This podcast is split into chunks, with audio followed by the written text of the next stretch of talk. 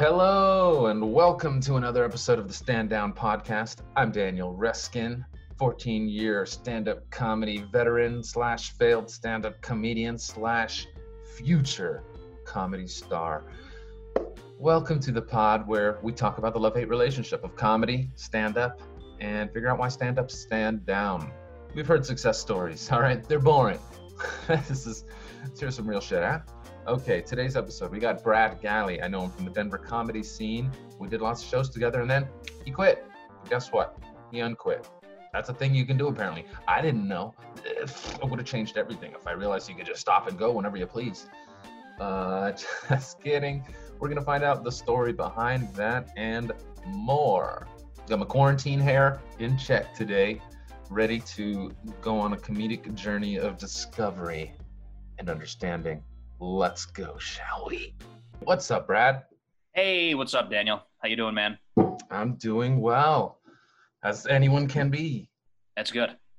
You know, not as anyone could be. I'm sure people could be weller than I am right now, but Yeah, that's know. true. Yeah. How about yourself? I'm doing okay. Uh just walked just walked my dog, did a little yoga earlier. Simple Yeah. pleasures. Yeah. We've spoken to mostly comedians who have walked away for the most part, or a few pauses here and there. Uh, you are a first comedian who has quit and then returned to stand-up comedy. Okay. So How many how many guests have you had so far? three ha- thousand. No, you're the eighth. Okay. You are the eighth. Yeah, yeah. So I don't know. After 14 years of comedy, I know too many guests who are perfect for this podcast Yeah, I bet, man. Because they're Wow. just comedy chews people up. Yeah, and, it does. Um, and I'm I'm sure you know about that. What is it that essentially started your path walking away from comedy several years ago? it's interesting. I I was a little busy. I was it was mainly like financial stuff. Like I was I moved to Denver in early 2011 and for I managed to work make it work, you know. I was in school and I managed to make it work, you know, just doing like very menial like part-time work, like maybe working 20 hours a week Mhm. and just doing as much comedy as I could. And I moved up here with some money saved. So I was just kind of, you know, just trying to make as much as I could to cover a few bills. But then, you know, money started to run out. I had to move into a, a another place where my rent was a little bit higher, and I basically was getting to a point where I had no money. Uh, I mean, I was I was getting booked on a decent amount of gigs, but I wasn't at the point where I was getting gigs that could, you know, I could live off of. Like maybe I'd make twenty bucks here or something like that. And it just, I started comedy when I was twenty, and when I kind of decided to walk away, I was twenty four to twenty five. So you Mhm. change a lot in those years. I think from you know your early twenties to your mid twenties, and then to your late twenties, you, you grow so much in that ten year span. So I kind of I mean, I was a different person than when I started. I was thinking I still liked performing, like doing shows, but I Mhm. didn't. I wasn't liking the grind as much. Like I didn't really want to go to open mics anymore. And I was kind of like, I don't know if I really want to do this. And it's also like I don't have any money right now, so I just kind of stepped away because I started working two jobs and I was still in school. So I, Hmm. I really thought I, I needed, I needed to graduate school and I needed I don't. I, I. I just. I needed money. It started as kind of like I thought it would be very temporary, and then it kind of. I think quit? what happened. Like the, Yeah. the you were just gonna pause, make a little money, and then jump right Yeah. back. I never thought I'd be away as much as I could, and I think what happened is early on, or you know, a couple months into not being around it, I was like having a good time. I was kind of, I guess, enjoying not doing comedy, and I was like, maybe because I always thought it's like, you know, I'm gonna. This is what I want to do. This is my dream, but I was like, maybe I don't need to do it, and it kind of, maybe it was a relief to not be doing it for a while. So Take really, that like the off for a minute. yeah, really for like the and you know I was meeting new people that didn't, didn't really know I was a stand up, and I think I was getting into kind of a negative headspace towards the end of when I was doing comedy. I was just kind of hating on a lot of stuff, and I was just you know being kind of miserable. So it was kind of nice to not do that. But then once I had been away for a lot longer, then I kind of started to get more depressed, and I was like, well, really, I don't. I mean, I was writing. I was going to school for creative writing, so I was being creative in some aspects. You were I was still writing, in that world. You weren't. Yeah, I was writing, like, short abandon the creative world to to make a living. yeah i Mm-hmm. was still you know i had a creative outlet but then i really kind of I, I just missed performing and i don't i don't think i realized that at first but i got kind of i just realized like there's something missing in my life and i kind of tried i think i was trying to lie to myself early on I was oh well it's not stand up like you know you just need to you finish need to finish school or maybe you need to get into a relationship i kept thinking it was all these other things but then it was just kind of this it was always like in the back of my head like something that i felt like i needed needed and wanted to do and it started it was Mhm. like easier early on and it was kind of a relief but then it started to kind of eat at me that i wasn't doing it Very. Anymore. Yeah, that's very interesting. It's like. Yeah. Kind of in those cliche ways where they say like, guys are very happy after the breakup initially, but then after a few months they're depressed about all the things they lost, or yeah. you know, different kind of the different styles of coping with the end of a relationship because that's what it is in a way. yeah. Um, exactly. so when when you got to the point where you were quitting, you were all in in stand-up comedy, had no jobs, uh, and you were were you just like I'm gonna make it as a stand-up or nothing, or like because there's you know the, a big choice is kind of like am I gonna grind and work a day job or am I gonna grind and just hustle for gigs and live with roommates and scrounge and yada yada, and both are valid choices for the person, but uh, but you know, getting to that breaking point where you're like, oh shit, I have no money. Was it like you ran out of runway, or just like you kind of hoped you would have made it by then, or? Yeah i think I, i'm kind of probably more just running out of runway. It kind of felt like i really don't think it, it was probably something i hadn't thought through that well. Like i just how i much just runway people need?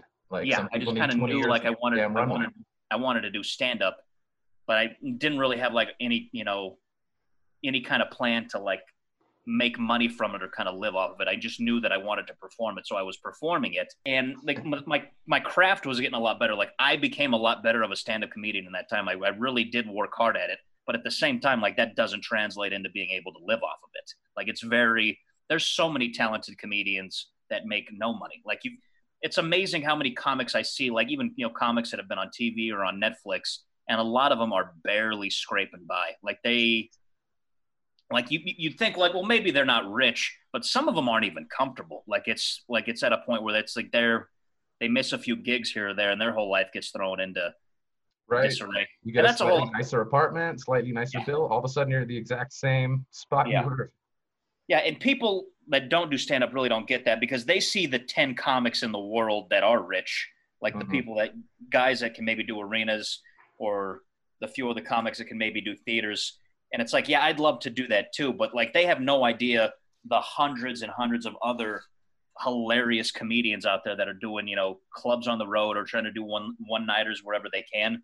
And I mean, it's it's a mix of hard work and luck. Like you have to bust your ass and put your name out there. But it's at some point, like some things just go the right way for certain comics and they don't for other comedians. And in like comedy, it's so much more than just being funny. Like there's some like having a niche. Like some people just appeal to a broader audi- audience, and some people just just have a look that works for certain things sometimes. And it just there's a lot of things that go into whether you hit or not. right? Those Yeah. those X factors are so interesting. And like, when do you think it's hard to come to that understanding as a comedian that you might do everything right but still lose? Yeah, exactly. Yeah, that does that is a hard pill to swallow. And I think just having to realize it's like, well, it's it's more than just being funny to it. Like you have and it's there's other work and that doesn't mean that you In you fact, should- Right. Sometimes you're sacrificing funny for other aspects of what would make a good career, like working harder, hustling, marketing, you know, spending a lot of time on things that aren't rewriting jokes and stuff like that. exactly. Yeah. And you do have to dev- devote time to stuff like that. And I think that was the hardest thing for me to kind of understand, like you know, promoting myself better or networking is also a big one. Like being, you know, We all go through that for sure. Yeah. net networking is something I've gotten better at that I was terrible at before. Just you know, communicating with comics from other scenes or you know talking to producers and just being you know kind of more open and not being afraid to just ask for certain things or hmm just trying to because as I mean as comics we all we all feel like we're the greatest in the world but we also suck at the same time and like why would any why do I deserve anything so that kind of can stop you from trying to think you deserve like certain shows or you think Right. people would want to You book you be like invited to something rather than reaching out to ask. exactly yeah Sure, which I totally am guilty with. There's all those prestigious shows in Denver. I was like, oh, I don't want to bother them and ask them. But then, like, when I was booking a show, I love when people ask. It's like, oh, great, yeah, Yeah. you know. Um, It does help. I book a show too, and sometimes people reach out to you, and sometimes it is annoying. You're like, well, this is someone I don't want to book. But then sometimes it's like, oh my God, I, I forgot about this person. I'm glad they reached out to me. Because there, I mean, there's so many comedians in the Denver scene now. I forget about people. Like, there's people that are very funny, and it's just like you, it's nothing personal. It's just like, oh, I, you know, I forgot how funny that maybe you haven't seen them. Like, they're going to different mics that you're going to. And Yeah. like, oh, I, I forgot that this person was around. I'm glad they reached out so I can put them on my show. So it's, sometimes it's it's a good Right. thing to do. meanwhile, that person could be like, oh, does Brad hate me? He does. He never wants me on the show. I thought we were Yeah. friends. What a two-faced ass. Yeah, Yeah, that's the thing I've had to remember too. It's like I think that too. I'm like, oh, this person probably hates me. And when in reality, I'm like, they're not thinking about you. Like, as comics, we're thinking about ourselves all the time. Like it's yeah. We're thinking about who else hates us. yeah, it's like they're they're not. No one's like sitting around. Like they're just think they're thinking about them. Like not no one's thinking about you. And you It have to learn that. Yeah. That's that's the uh, the interesting team dynamic thing of of Mhm. stand up, and um, you know we're all together as stand up comedians. Yet there's only so many spots on that stage, and we are technically in competition with each other. Yeah. So I hate comedy competitions. I you know I realize their their value and stuff, but Mhm. it, it is still weird to me to think of comedy as being like a competitive kind of a sport. Um, I know you're a big sports fella. yeah, I love Um, sports, yeah. that mentality, the the sports fan, that fire, that kind of competition. How do you think that has affected your stand-up? And this is coming from someone with zero of that. Okay. So I kind of marvel at like how that ties into the stand-up comedy personality, if it makes them more tenacious, or maybe there's some pitfalls because they do see it more like a kind of a Mhm. sport. What do you think? Well, it's it's depends because I'm uh I'm not an insanely competitive person. Like I'm a big sports fan. Like I have my teams that I root for, but like as like a as like a person, I'm not like an insanely you know type A personality or like crazy competitive. Like if I play like board like I obviously want to win, but if I like play like board like a board game or if I'm doing something else, like it's not like it doesn't ruin my whole day if I lose. Like I know You're not that competitive. yeah, and I think that was the benefit of growing up playing sports, and that's a huge. I think that's the biggest thing or the biggest benefit for kids growing up playing sports is you learn how to lose, and like that's something I learned because that's a very Mm. important lesson to learn in life. And you know, I I had a hard time with it early on, but luckily, you know, I had a good father who would kind of mention. He's like, well, this is. He would always turn it into a life lesson. He's like, well, this is going to happen in life. Like life is full of things that aren't going to work out for you. So I think that's a that's a great way if you know if you have good parents like I did and you have kids and you have good guidance with their sports, you can learn a lot of life lessons in it. So I've kind of learned Mm. like, hey, this is it isn't always going to work out. So that's kind of helped with comedy. So the guidance definitely helps with sports because maybe some people get the sports but without the guidance, and then they kind of end up with the, the rage and the. Exactly. Yeah, and like I hate, I mean they're they're they're their own. I hate comedy competitions because I feel like it's there's so many different you know so many different styles and it's it's hard to judge. Such like I don't I don't I mean thing, right? there's way you can judge comedians, but it's hard to judge them against each other. And it's like are you're going to judge basically on on who had the best audience response. Are we judging on most original material? Are hmm. we Just their so- personality seems more well developed than the other personality. There's like Yeah, right. there's so many different whatever's methods. going through the judge's head. Yeah, and I've yeah, it's it's ridiculous. But if you if you look at like comedy as a whole as a competition, like that can be a it, can be a negative or a positive thing. Like it, you can let it either way. Like if you if you think of like everyone as your enemy, well, then it's not going to be.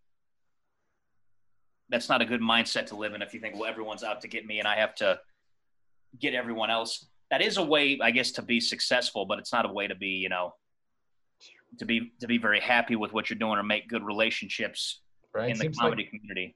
seems like a way to do one of the most fun things you could possibly do in a very unfun way by like Yeah. closing can- yourself off to some of the coolest people you'll ever meet Yeah, you can isolate yourself, and I've Right. seen there's a lot of people that have done that. Hmm. They they isolate themselves, but you can also look at it in, in a healthy way and look at these the people your peers as people who are trying to push you, and you're like, wow, this person is really funny. I want to be as funny or as, as as good on stage as them. So it makes you work harder to get to that. So it's like it's a way to like push one another. And like I, I I do that on shows all the time. Like I want I used to be scared of it and I still am kind of scared of it, but I want more and more to follow people who are really funny because I know that's going to make me like let, let's see how good my jokes are if I can follow this comic who's hilarious and get like a decent response that must mean that my comedy is coming on a little bit too.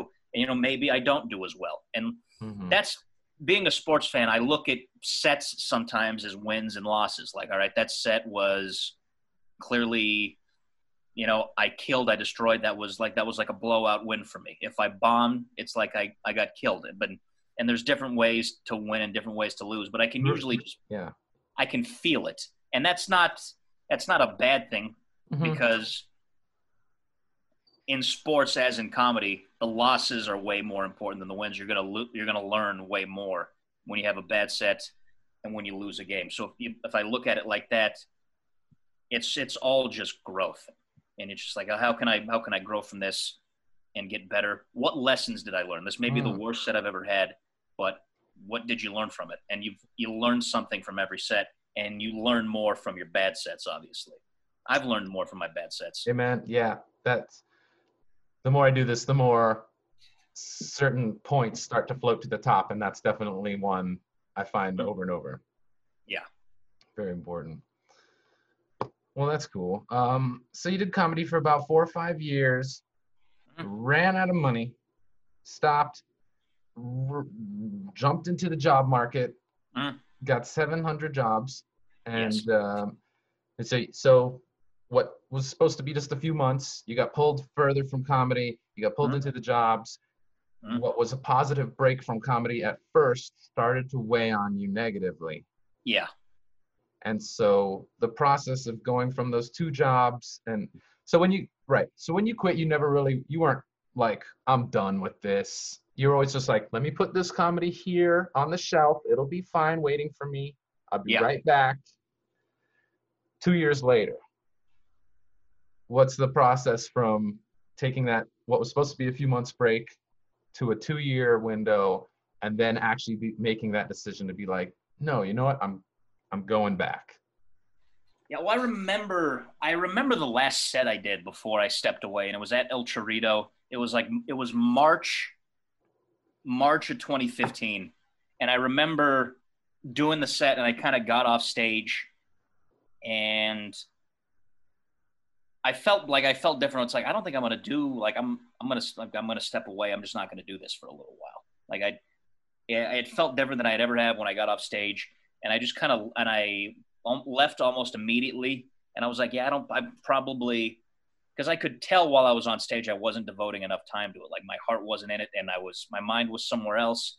And I'm like, all right, I need to step away for a little bit. And I'll never forget that night and that feeling. And then I was working, God, for like, for stretches of time, I'd go like three months without having a day off. So I was working a lot. I was busy and time was, time was flying by. Working constantly, was making money, was able to save a little bit money and it felt good to be able to have money and like you know buy things that I wanted and just to have a little stability. Like I think I just realized I'm like, oh, stability can be nice too. And then Mhm. you know that uh and then in 2016 is when I kind of started to get depressed because I was 2016 was a weird year and that's when I first kind of realized that comedy was really missing and 2016 that was my my last year of school so i was going to be graduating in the spring and i was For really what? like I, Huh? With what? With what? Oh my, well, just with my bachelor's, my bachelor's in creative writing. Creative writing, right? Yeah. Cool. So when that school year started, I was like, all right, this is my last year of school, and I was kind of thinking like, you probably can start doing comedy again. Like that's when I it really got into my head. I'm like, all right, you got to start performing again. But then it was it was almost it was at the point then where I'd been away so long, it was like I was brand new, so I was like terrified of it again. I'm like, well, I'm terrified. Mhm. Like I don't know. I still, rem- you know, I That's so didn't really weird. remember remember any of my jokes. So I'm like, if I go back, I'm gonna have all new jokes. So it's kind of like starting fresh. So it was like it was like being brand new. It was exciting and terrifying. So that's why I like, kind of had to work up the nerve to do it again.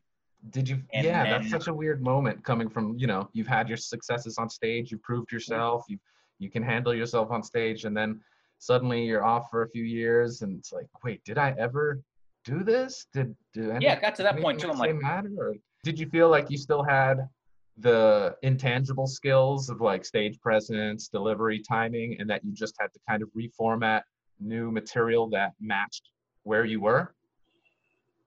Yes and no. Like I I I didn't know if I how I would be on stage. It's like what what is am I gonna is my style gonna be completely different? I kind of because You just go up there and you're Bobcat Goldthwait all of a sudden. You're just, yeah that would hey guys. what's it what like what's interesting is like we all have the it's it's kind of like how you see yourself is differently than how other people see you it's the same way with comedy like you have an idea in your head of how you are on stage and how you think your act is but that's why you have to watch like sets of yourself because you're like i had no idea like that's what i look like on stage like that's what my Right. jokes are like That's what's coming out of my head. I did not realize that. Right. it's it's like how when you see pictures of yourself you don't recognize yourself because looking in a mirror your brain does different things like Mm. that's Yeah. that's kind of how comedy is. And so I had watched like there was a, few old sets I had. I'm like, I'll I'll watch these. I'm like, okay, that seems familiar. But I also was a different person. I'm like, I don't want to do any of that other material. So if I'm gonna do this, I want to, I'm gonna have like all new material. So it was exciting and terrifying. So you definitely made the decision to burn your old stuff and start fresh. Yeah, part of the reason was I didn't remember a lot of it, and part of it was like, it's like I hated some of it, and I'm like, this doesn't like this isn't who I am anymore. Outgrew it. Sure. You got to you grow with your material and i was like well I, I have a bunch of stuff i want to talk about i don't know if it's funny so at least i kind of Right. You, that five year mark is such a cool point because you're you've got a bunch of stuff that works usually Mhm. by this point, but it doesn't necessarily define you. You've just kind of figured out things to get laughter. And that's when comedians definitely start to take jokes on that they outgrow and they cling to those jokes for far too long. And then one day they're like, why isn't this working anymore? I don't Yeah. know. It's, it's not you. Yeah. So you Yeah. start you started fresh. Uh what was that process like? well it's it's interesting how i got back into it it was it was almost exactly two years because it was like early march 2017 and i was a creative writing major but my minor was in linguistics So I Mm. was taking a lot of linguistics classes to complete my minor. And so I could graduate that spring. And we had to do a project in one of my linguistics classes. And it was a research project. And the research project I decided to do is I was going to look at I think I think the class was dialects of North American English, so it was about different dialects of English in the United States.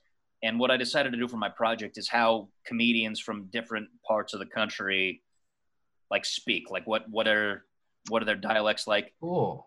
does it change when they're on stage as opposed to when they're off stage? So i got jacob hamill was one of the comics that agreed to do it. Anthony crawford was another one and then stephen aj was another one. So i like i just talked to them all off stage. We just had like a conversation and i recorded them just to kind of just hear their voices and to see what they did and then i recorded like a couple sets that they all did.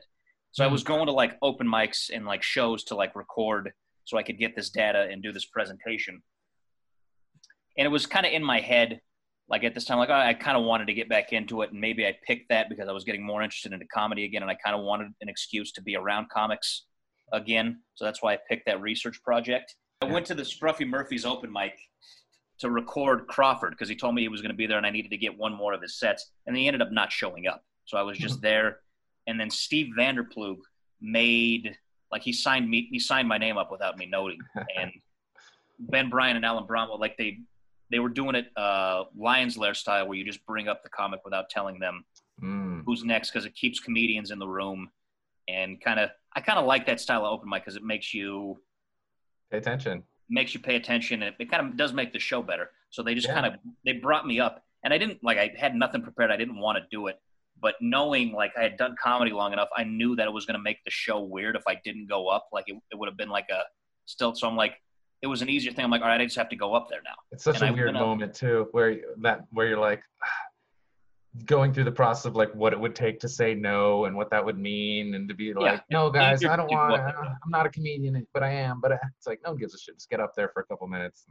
and I did that, and I got like one laugh, and it felt like my first time again. But it felt, You were unprepared. yeah, I was unprepared. But then, but it was good because then I realized, like, it felt like my first time, but not really. Like I got up there, I'm like, oh, I know what this is. Like, okay, this is something I have done before, Mm.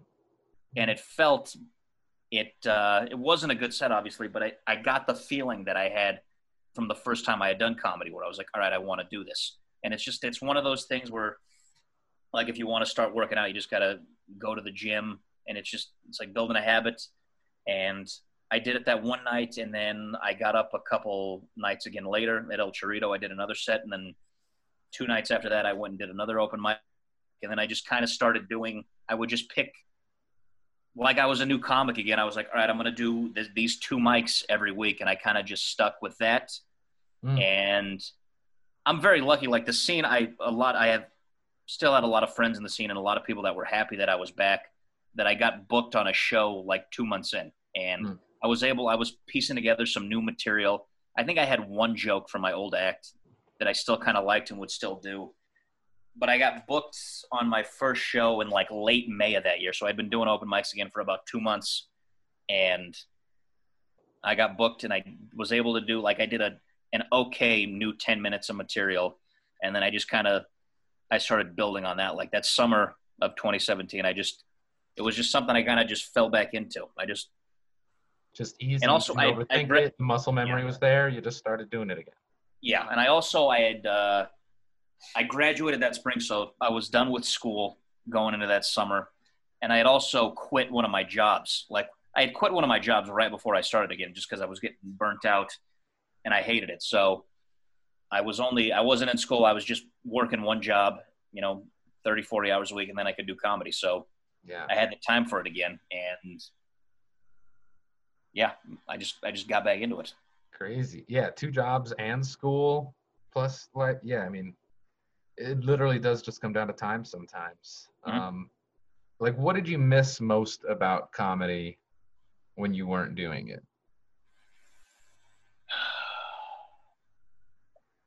performing it that honestly had to be the best thing with just just being on stage mainly you know writing a new joke but, and it's still this is still the best part of it for me when you have a new joke and you're not sure if it works and getting to do it and getting a, a good response from a new joke like that's the best thing about comedy for me but i just i just missed you know crafting something you know coming up with with an idea that i thought was funny and then having other people think it was funny too and getting that immediate you know gratification from it Right. So- that shared mental link plus the feedback of success. Right. Yeah.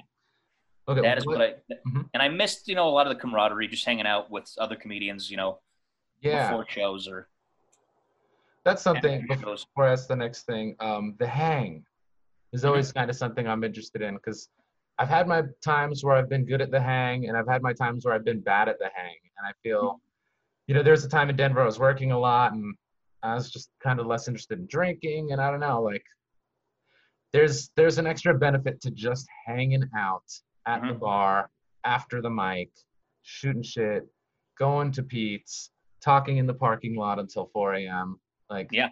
how good are you at the hang, and how important is it? Do you think at like navigating a comedy scene? I think it's very important and like you I'm I'm better at it at other times than uh than I am at other times but uh yeah, I mean it's it's it's very important because you see I mean comics are and I've always been bad at this going to shows that I'm not on and supporting those shows I've tried to be better at that Yeah, because I'm terrible at that. Well, I used to think it's like, well, if I'm not on the show, they don't want me there. Like I thought I'd be like annoying. It's like, why am I going to go to a show that I'm not like I'm not on? It's like one once again that thing where you think people don't like you, but at the same time, you know, I put on a show, and when comics who aren't on come to support or they show up, like I'm always like flattered and can't believe it. I'm like, I can't Right. believe you came to this show. You don't even have stage time, and you're here. Oh God, can I give you stage time? I'll, uh, what do you want to drink? Yeah, and that happens. Like that's you get guest sets from doing that. Like you, you get thrown on a show more often than not, Right. or you meet some other comics, and that can lead to you You're getting booked on month. another show. Totally. Yeah. And I think that might have been one of the reasons why, you know, I decided to step away. I wasn't, you know, maybe getting booked as much because I was busy and because I was still doing comedy while I had two jobs. I was still like very, very barely had had my toe still in, and I was wasn't, you know, I was actually turning down. I'd get booked, and then I had to turn down shows because I was so busy. But I was still like trying to do it, so it just I I wasn't hanging, and I like there was other comics who were hanging out, you know, seven days a week, and Yeah. I was kind of like jealous, and I was like, well, they don't fucking why I know I'm so busy, I can't do that, but it's an important part of it. Like going uh, going to Comedy Works, I was I was pretty good about that when I first moved to Denver, but I'm terrible. I'm still terrible Mm-hmm. about that. Just going there every Tuesday and just showing my face. Like I'm maybe there one Tuesday a month, and like you, like that's the whole game there. Like you just have to be there, and it's not you know, it's not wrong or right. It's just what it is. Like if Right. you want to, you just have to be there. Hmm. And I'm definitely bad at that, but like. I've you know, tried to be better. It's like, all right, I'm going to go to these open mics every week, whether or not because I've been back. I mean, the whole comedy world's kind of stopped now. Like open mics aren't really a thing anymore, Mhm. which, uh, which sucks because I that's that's that's how I would write. I'd write from stage a lot. Yeah, I mean, there to talk about COVID. I mean, there are there are people doing those mics outside, and they're definitely popping up now more than ever. I mean, are Yeah. are you just not trying to get back to them immediately, like until it's more of like the classic open mic experience, or because they're out there? Yeah, or that's it true. like because every comedian has a different. I've talked to some comedians who are so pumped to come out, and I've talked to other comedians who say it is literally immoral to be doing stand up right now if there's a chance you could infect someone with and kill them. You know. Where, Yeah. like, where do you lie on that scale? Well, I mean, I've been doing shows. I just haven't been doing open mics. Like I Mhm. think because I I did two shows at the Denver Comedy Lounge this weekend. Like I want to do it.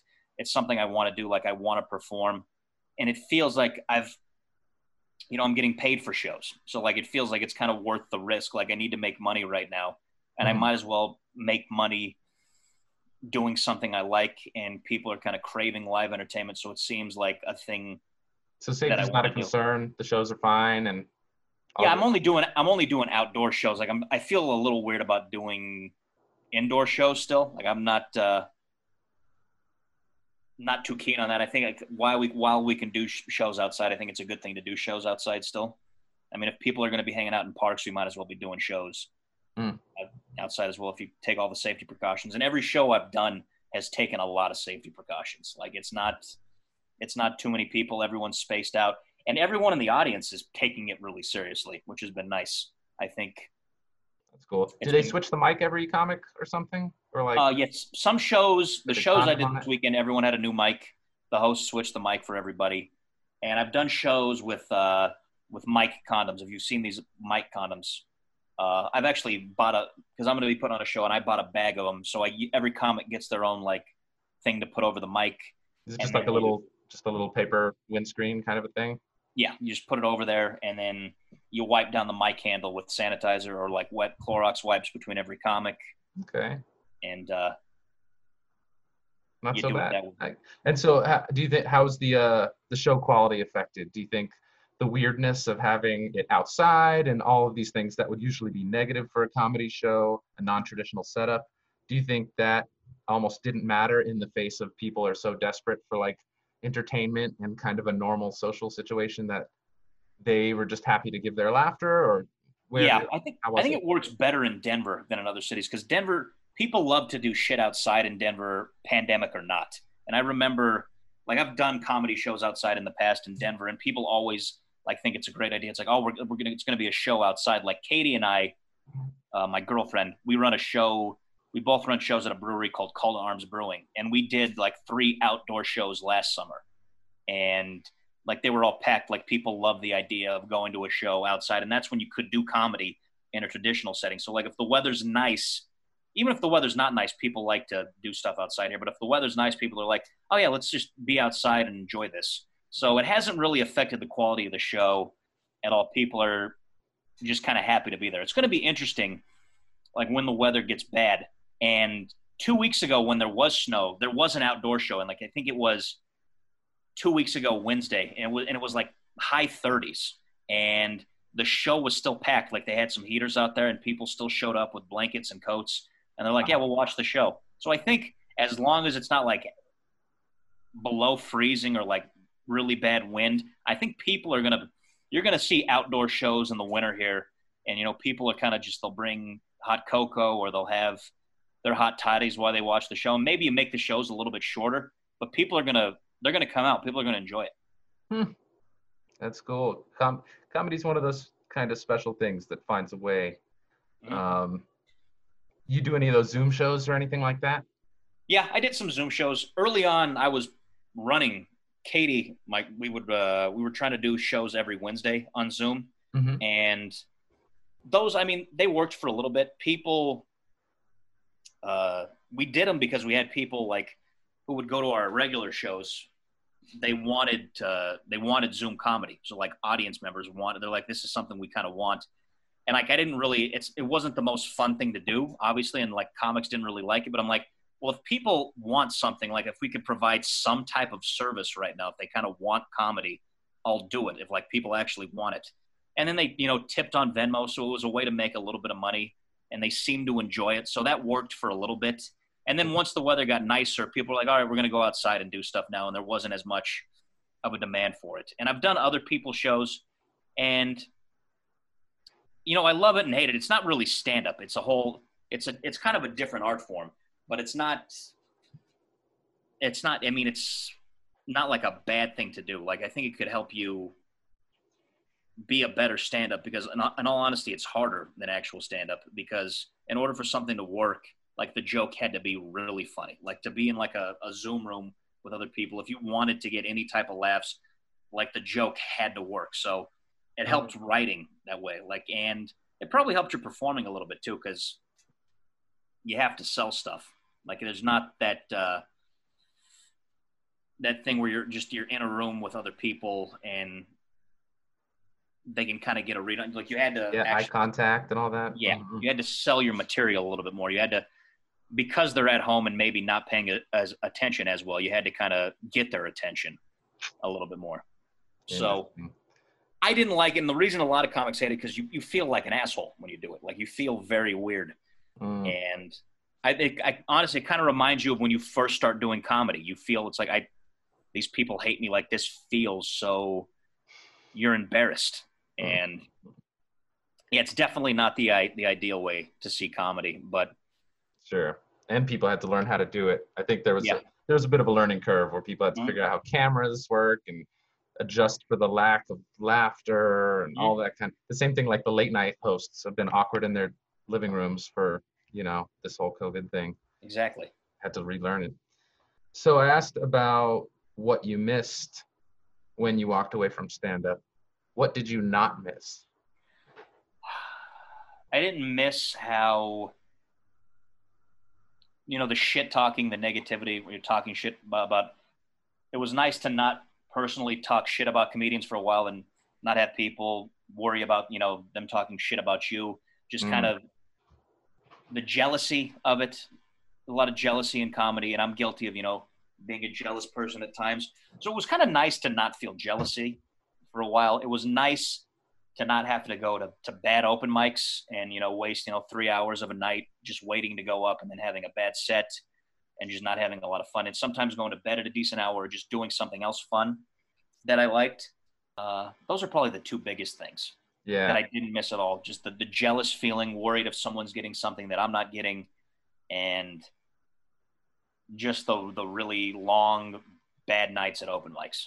Those mm-hmm. are the two mm-hmm. things I did not miss at all. And then I kind of learned to to love those things again. Just kind of embrace like embrace bombing or and embrace bad shows because they are necessary. But it's really yeah, I don't I don't miss I don't miss bad open mics for sure. Yeah, bad open mics seem to be the first symptom of walking away from stand up. Yeah. You, when you start chilling on the open mics, for some, you know, they're the lowest tier of comedy. They're the the training grounds, but yeah, when the grind, you know, becomes painful instead of strengthening. You know, people you're supposed Exactly. to be told to go out. You need to go to these crappy open mics forever. But um, you know, eventually do you? That's the thing. It's like once you're five years in, once you're ten years in. So so going back to open mics, you've you've managed to like take all those feelings, put them, validate them, put them aside, and be like, no, I'm back. Mhm. Doing those mic. Of course, you know, in Corona, it's. Do you think if um Corona wasn't happening, you'd be like back at the mics five, seven days a week? Or is there like a new comedy rhythm that you have to hit to figure out exactly how you do best living your life with the, you know, as a comedian? Bef- I mean, before the shutdown, I had a routine where it was like every Monday and Tuesday I would do an open mic, and I'd usually be nights where I'd work, and I'd go to work, and then I'd get off and just go right to the mic. So that was kind of my routine. Like I'd I'd always at least hit mics on Monday or Tuesday, and then how much other work I would do would depend on bookings I had. So if I had a lot of other shows booked during the week, I would try to take no more than two nights off a week, and usually have one night where I would be at work, and then I'd go home. So I would just go right home after work and then have one night where I just wasn't at work and I wasn't doing comedy. Uh, but like, say if there was a week where I had no shows, I would try to get up at least five times a week or go out five nights a week. That was my thing to do. And the show I would run was was on Wednesdays, so I'd be like, I had my show every month on Wednesdays. Katie and I were running a weekly show on Thursdays too, so that was a big. I was hosting a show three times a month, so I was you know booking and running two shows and that that took up a lot of time but that was good because it was stage time. I was you know getting better at hosting. And uh, Yeah, That was that's such a probably good key- skill. yeah.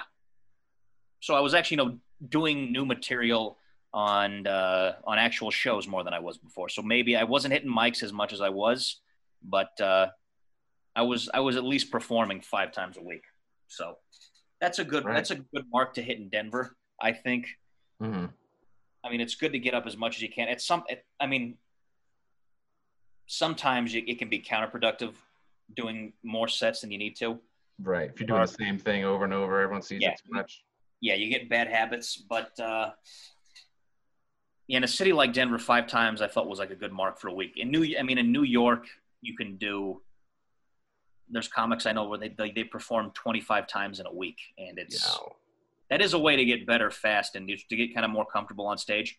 And I think the benefit of that sometimes you just get all your bad sets out of your system quick because that's most of what comedy is.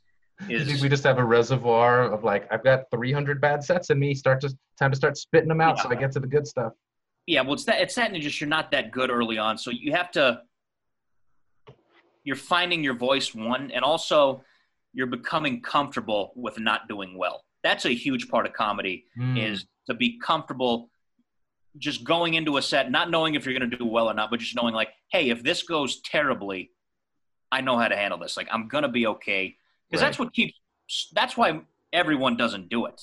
People are terrified of bombing. Like that's what gets a lot of people stop after their first time for that. That's what stops most people from ever trying it. So if you Mhm. just know it's like, all right, I've I've done this before and it's gone terribly, and I've done it again, and I, this might this might go really bad, but I know how to at least fill my time and survive and look at least competent up there. Like maybe this audience isn't going to think I'm funny, but at least they'll believe like, all right, this guy is a comedian. Like we don't like him, but Just an off night, sure. Not like what are you doing on stage?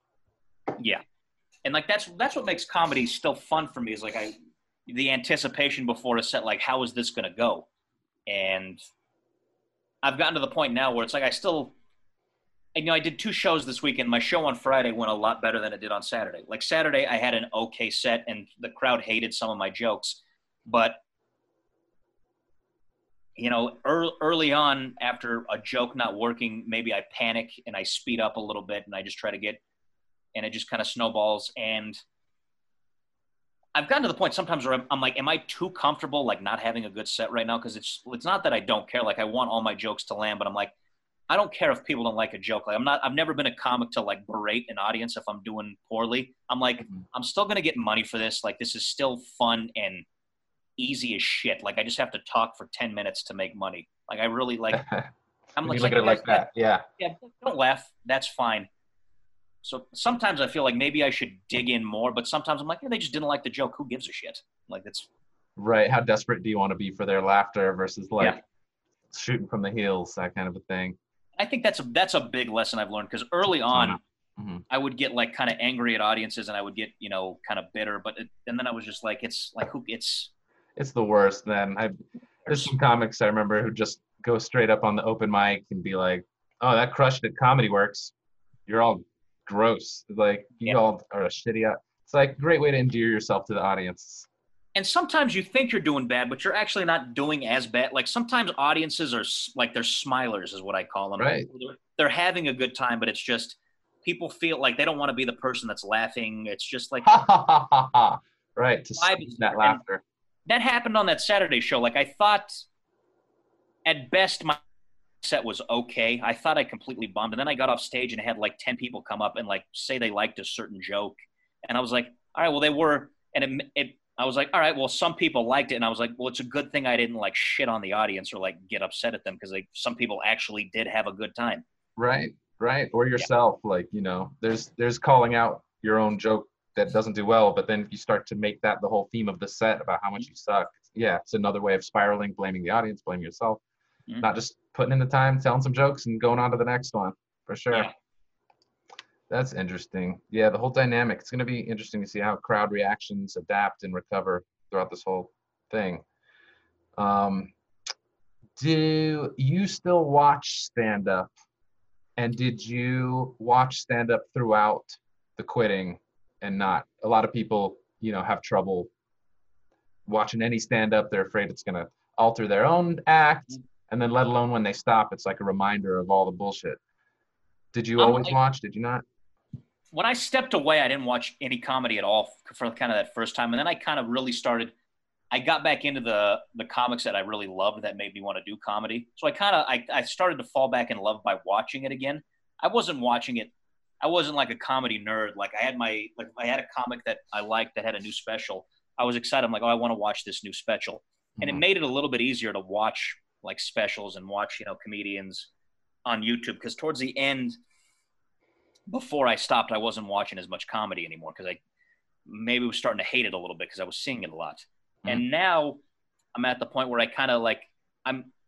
I think I have a healthy balance. Like I find comics I like, and I'm more into. uh I guess just listening to comedians I like on podcasts, just be funny and kind of that way Mhm. but I, I kind of like I'll, I'll discover a comic and I'll just get really into them for a while and then if I, I feel like they're influencing my stand-up too much and i'll be like all right i'm not going to watch them as much anymore but uh, yeah before the shutdown i was going i was actually going to more shows at comedy works than i ever had just to watch like headliners and i felt like that was kind of helping me too just to see not, not comics who weren't necessarily like my favorite comics but i was like all right this be interesting to see how this comic works, how they headline, just to see the, their process and how they work. And I think that was making me a better comic too. So I, be, I became a better student, and yeah, there's still. It's it's definitely hard for me to watch like a special at home on Netflix, but I think it's it's been e- it's easier for me to go and see like a show than it was before. Because before I never wanted to go see like oh, I don't want to go see this headliner. I don't want to go to a show that I'm not on and now I'm more inclined to do that and like to Hmm. go out and support someone else's show or to go and see a headliner. But like it's it's definitely still a little bit hard for me to watch like a full hour long Netflix special. So I know it's hard to see the future, but can you ever foresee a situation where you quit again? See, I was always that's something I've been like worried about since I got back. Like, oh, am I, am I going to quit again? Like, am I going to start to hate it again? Like, I'm terrified. Every year, seasonally, come back Yeah, in so- spring. So I've kind of just got that out of my head and like I don't care anymore. Like, I maybe I quit, maybe I don't, but it doesn't Who cares? because my my goals have drastically changed with stand up. I I realize now like I just want to do it. Like I'm I'm gonna need to make money. I'll probably I may you know more than likely have to have another job the entire time I do it, but I like doing it so much It's that I just want to do it. And I know what life is like as you know being a semi-adult and not having stand-up. You know, I was 25 and 26 years old, and I knew what it was like to not do it, and it was kind of fun, but it, you know I missed it. Like in like yeah, stand-up sucks sometimes, and the life of it sucks, but just doing it is better than not doing it. Like I like, I just like doing it. Like and I love. think comics, and that's maybe maybe the best thing that came out of quitting. Like I realized it's like okay, this is actually life without it isn't that great. Like there's good aspects about it, but I really it is That's something that special to you. I love to do Hmm. Because I'm I think I'm I've never been a person that's like I having a lot of money would be great. Obviously, I'd love to be rich. I'd you know I'd love to not worry about bills and have a little bit of a bigger house, be able to you know take trips and not worry about it. I think the burden of worrying about money is something that we don't think about as a society. Like how incredible that would be to, like when that part is lifted from your brain of like, oh shit, if I Uh-huh. don't make money, I'm gonna die. Like, Yeah. It's yeah, it's kind of that secret goal, but Yeah, but at the same point, right? It's you realize like now more than ever, there's a very good chance most of us will be working until we die. You know, yeah, and mo- most working comedians, amazing, funny people you meet that you're, wow, how is this person not bigger than Kevin Hart? They work as an insurance adjuster, you know, like Yeah. dental assistant, whatever the hell's going on. Mhm. Yeah, but but coming to terms with that, so that was the big, the big shift. When before you had that, were you uh, did you allow yourself to be like, all right, year four HBO special, year five, uh, movie, year six world tour, like let yourself dream those big fantastic dreams. yeah. You have those ridiculous dreams right when you get in, and I think that's it's kind of necessary at a certain point. Like getting in, I'm like, I want to be like, you know, a, like one of the top great comedians of all time. Like I just want to be a Right. comic. Right, I love those. Go. That's that's an especially good one where it's like, fuck all that else. I just want to be the goat, baby. I just want to be really good. That's not a bad goal to have to want to be really good at something. That's actually that's something you can work towards instead Something of being like, oh. I want to, yeah. Instead of being like, oh, I want to comics that like want to make a certain like. There's a Todd Barry joke where like Todd Barry's doing a show, and he he gets done, and someone in the audience is like interested in doing comedy, and he's like, how long into comedy did you do it before you made your first million dollars? Like that's what he asked Todd Barry, and Todd's like, what? He's like, I've never, I don't have a million dollars, and he's like that's why you want to get into comedy is like to make a but Wow. he does it he does it in the Todd Barry way but like a guy phrase like when did you make your first million it's like what are you talking about but I was like that before like oh I'm gonna, I'll be in like insanely successful and now I'm at the point where like I want to make forty five thousand dollars a year doing it and I would be the happiest person ever Backflips. Yeah. I just have that number in my head and that's not a lot of money like people like I've told my family that and they're like oh you need to, I'm like "Uh, that's all I want because Yeah, well below like a middle class income, quote unquote. Yeah. But I'm like a creatively driven person. Like I just want my stand up to be good. I want people, I don't need a lot of people to like it, but I like when people, I'd like to have a small set of fans that are like, this is good. It makes us happy. And I, Mhm. it's something that I made, which I feel really good about. And like that means a lot more to me than that and being happy means a lot more to me than having a job where I'm making an insane amount of money or, you know, I'm having, you know, insane amount of wealth. And maybe it sounds like I'm trying to be more evolved and I'm not, I'm not shallow, but it's just something that I just don't really care that much about. I'd rather be comfortable with a little bit less money doing something I like as opposed to having a job that I fucking hate because I used to. I'm looking for a job right now. That's why it's been nice to get these gigs where I'm making money because I'm actually I'm just a working comedian right now. I'm just making money from stand up.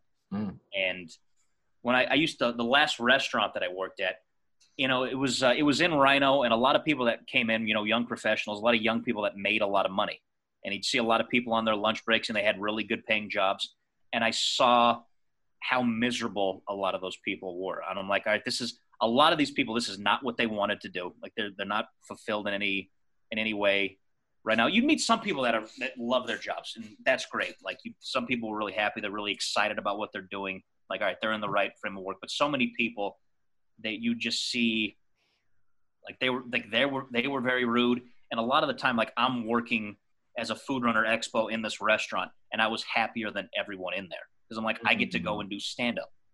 tonight. And I I worked with a lot of people who were like envious and jealous of everyone that we were waiting on. And I'm like, ah, this that would be that successful. And I was like, like that's like, and but I was like, like fuck, I like I was like, they look miserable. Like I I didn't Mm. see myself like I don't want to be that. Like I was fine with just having the stand up and being able to create something. And I think people that's what's really nice about having a craft. Like people that don't have crafts don't understand that. And it, I mean, your craft can be anything. Like if it's if it's woodworking or even uh, maybe you're like you're like a yoga instructor. If you just have something that you're trying to work on or perfect, like that, that can give you so much. You don't even really have to be good at it, and I don't think people realize that. Right. Like- That's why you see people like they get really happy once they find a new hobby. Like I've seen a lot of guys get into ju- jujitsu, and it's That's such an interesting like 30 plus 40 Yeah. plus guy thing. Like I definitely have a couple comic friends who've been like, yeah, um, I'm a jiu-jitsu dude now, which is awesome. I love I'm a martial arts guy myself, but yeah. That's how Yeah, I'm. but- yeah, there's the camaraderie, the the tr- there's so many parallels to stand up. Like that growth that that Yeah. especially the fun parts in the beginning where you're learning so much about this new world. Yeah, martial arts and golf are a lot like comedy. There's a lot of parallels that I found. Just Huh. like the the thing I've noticed because I'm a golfer, and the thing I've noticed the most with golf is Yeah, golf. explain the golf to me because I, I get the martial arts, but the golf that's golf, it's like you're you're alone, just like you are in comedy. There's more failure than anything. Like the only way to get better is like you have to do constant repetition mm-hmm. at it, and you're gonna have way more. You're gonna be awful at golf for a lot longer than you're ever gonna be good at it. Just like kind of stand up is, but it's also addicting in the same way where you have one good shot in golf that makes you want to play golf for 10 more years like having one good set in comedy will keep Wow. you chasing it so there's so many parallels in that but like I started doing yoga in the last year and I got way into it. And it was like I forgot how like finding something new like to work on and try to get better at can make you that much happier. Hmm. So just like just having things like that. I guess having, you know, a like a I guess a lot of a lot of people in this state are happy because people in Colorado do a lot of shit. Like people like hiking, like they they move out here to snowboard and ski. So like they have things that they're interested in, so that their jobs really aren't giving them all the meaning. You meet, so I think that's Right. why that's part of the reason a lot of the people you meet around Denver maybe seem a little happier than other places. Yeah, I want you know it's interesting to think about like the crowd mentality versus you know this city versus like New York or LA or Mhm. You know any other city. Every that's what's so cool about like going out on the road with when that was a thing or when you are allowed to travel, like soaking up all those weird crowds that teach you a, a unique lesson from each one. Um, that's interesting with the yeah the parallels between golf and stand up and that kind of a thing. That one good set that gets you hooked. That one Yeah. laugh, right? That makes Yeah. it. And that that's such a cool moment of clarity that you have at the restaurant. Like you're a food runner. Mhm. By all purposes, these like tr- fancy suited people are looking down on you or Yeah. being nice to the food runner. Oh, is the less fortunate man, and th- but then you could smell their misery. You could just like Yeah. see it. It's a lot. Yeah, a lot of people with tech jobs. Like that was the neighborhood. Like not. I think it seems like more and more people are getting away from the suit and ties, and it's like they just kind of wear whatever they want to work. So it was Mm. like the very, the very hip crowd coming in. And I remember one time at uh, this was years ago. I worked at that restaurant for five years, but one time a guy at a table told one of our managers while he was handing him his credit card to pay, he's like, uh, "Can you run this? We all have real jobs we need to get back to." Like kind of just shitting on. And it, I remember it pissed me off Jeez. a little bit at the time, and it made like our manager furious and everyone else they're furious. And I was like, who gives a shit? Like, like it, like who who cares what this fucking asshole thinks? Like it doesn't matter. Ugh, I'm on the fence there. Yeah. Yeah, it's like what a what like who like we like, and I heard people like they say it's not a real job, and like that used to get me furious. It's like well, it's hard and like it's it's necessary. Like everyone loves to go out to eat. People need to work in restaurants. Like how do you Right. think? And some people are lifers, and that's a beautiful thing. yeah, how do you think that's going to function?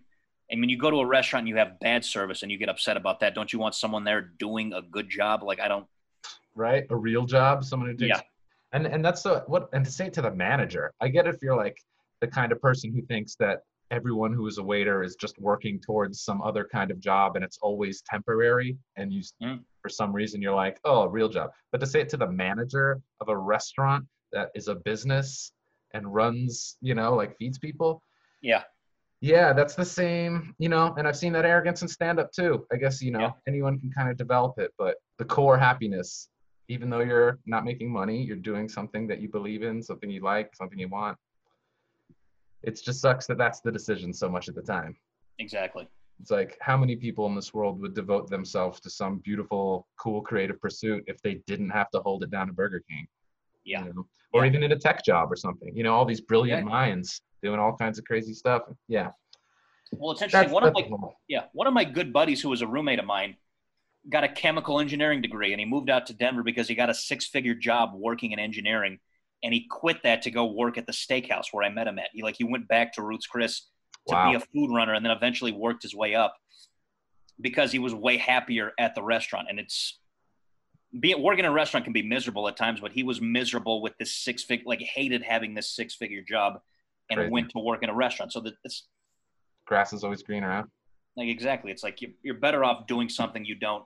It's hard to find a job you love. Like you, you no, most people aren't that lucky but to find something that doesn't make you miserable that's kind of where you need to look. Like find something that you at least get a sense of satisfaction out of Mm. that doesn't make you want to kill yourself. I think that's if you can yeah. find that you're in a good space. It's an important moral. So how has doing comedy changed who you are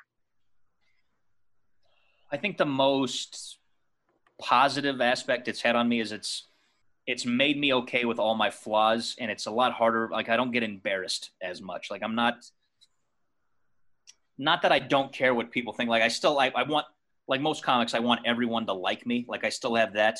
It's made me a lot better with like awkward moments. Like I don't I'm not I don't care.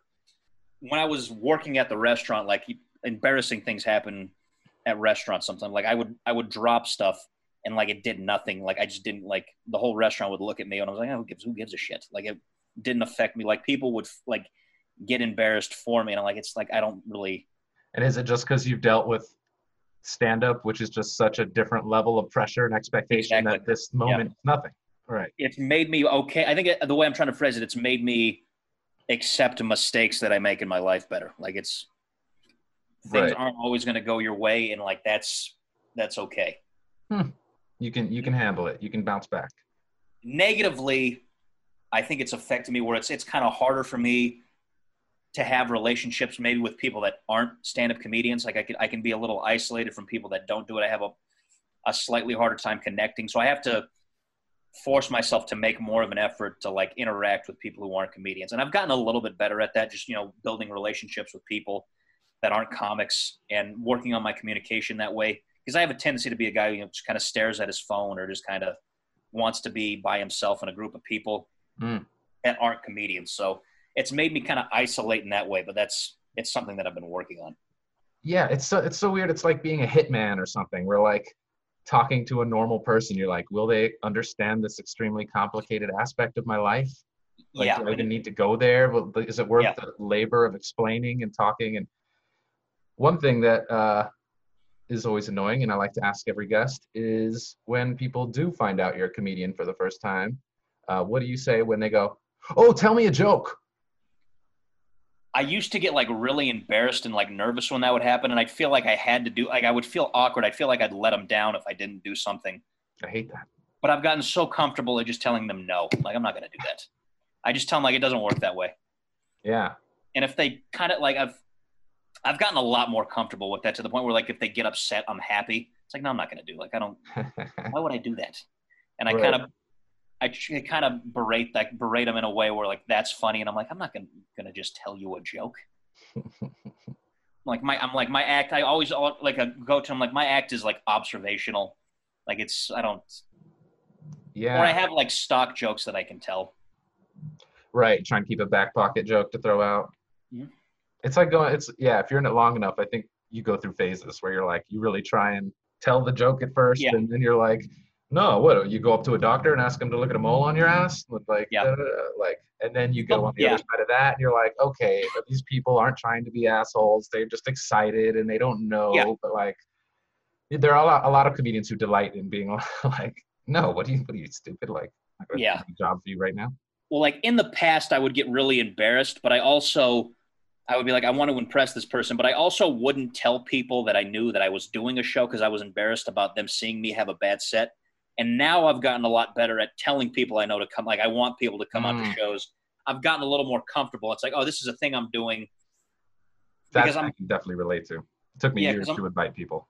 yeah because i am a little more comfortable like well, well if i bomb like i think this person still likes me and if they don't like me because i bomb fuck them it's about the thing of not being as embarrassed anymore Right.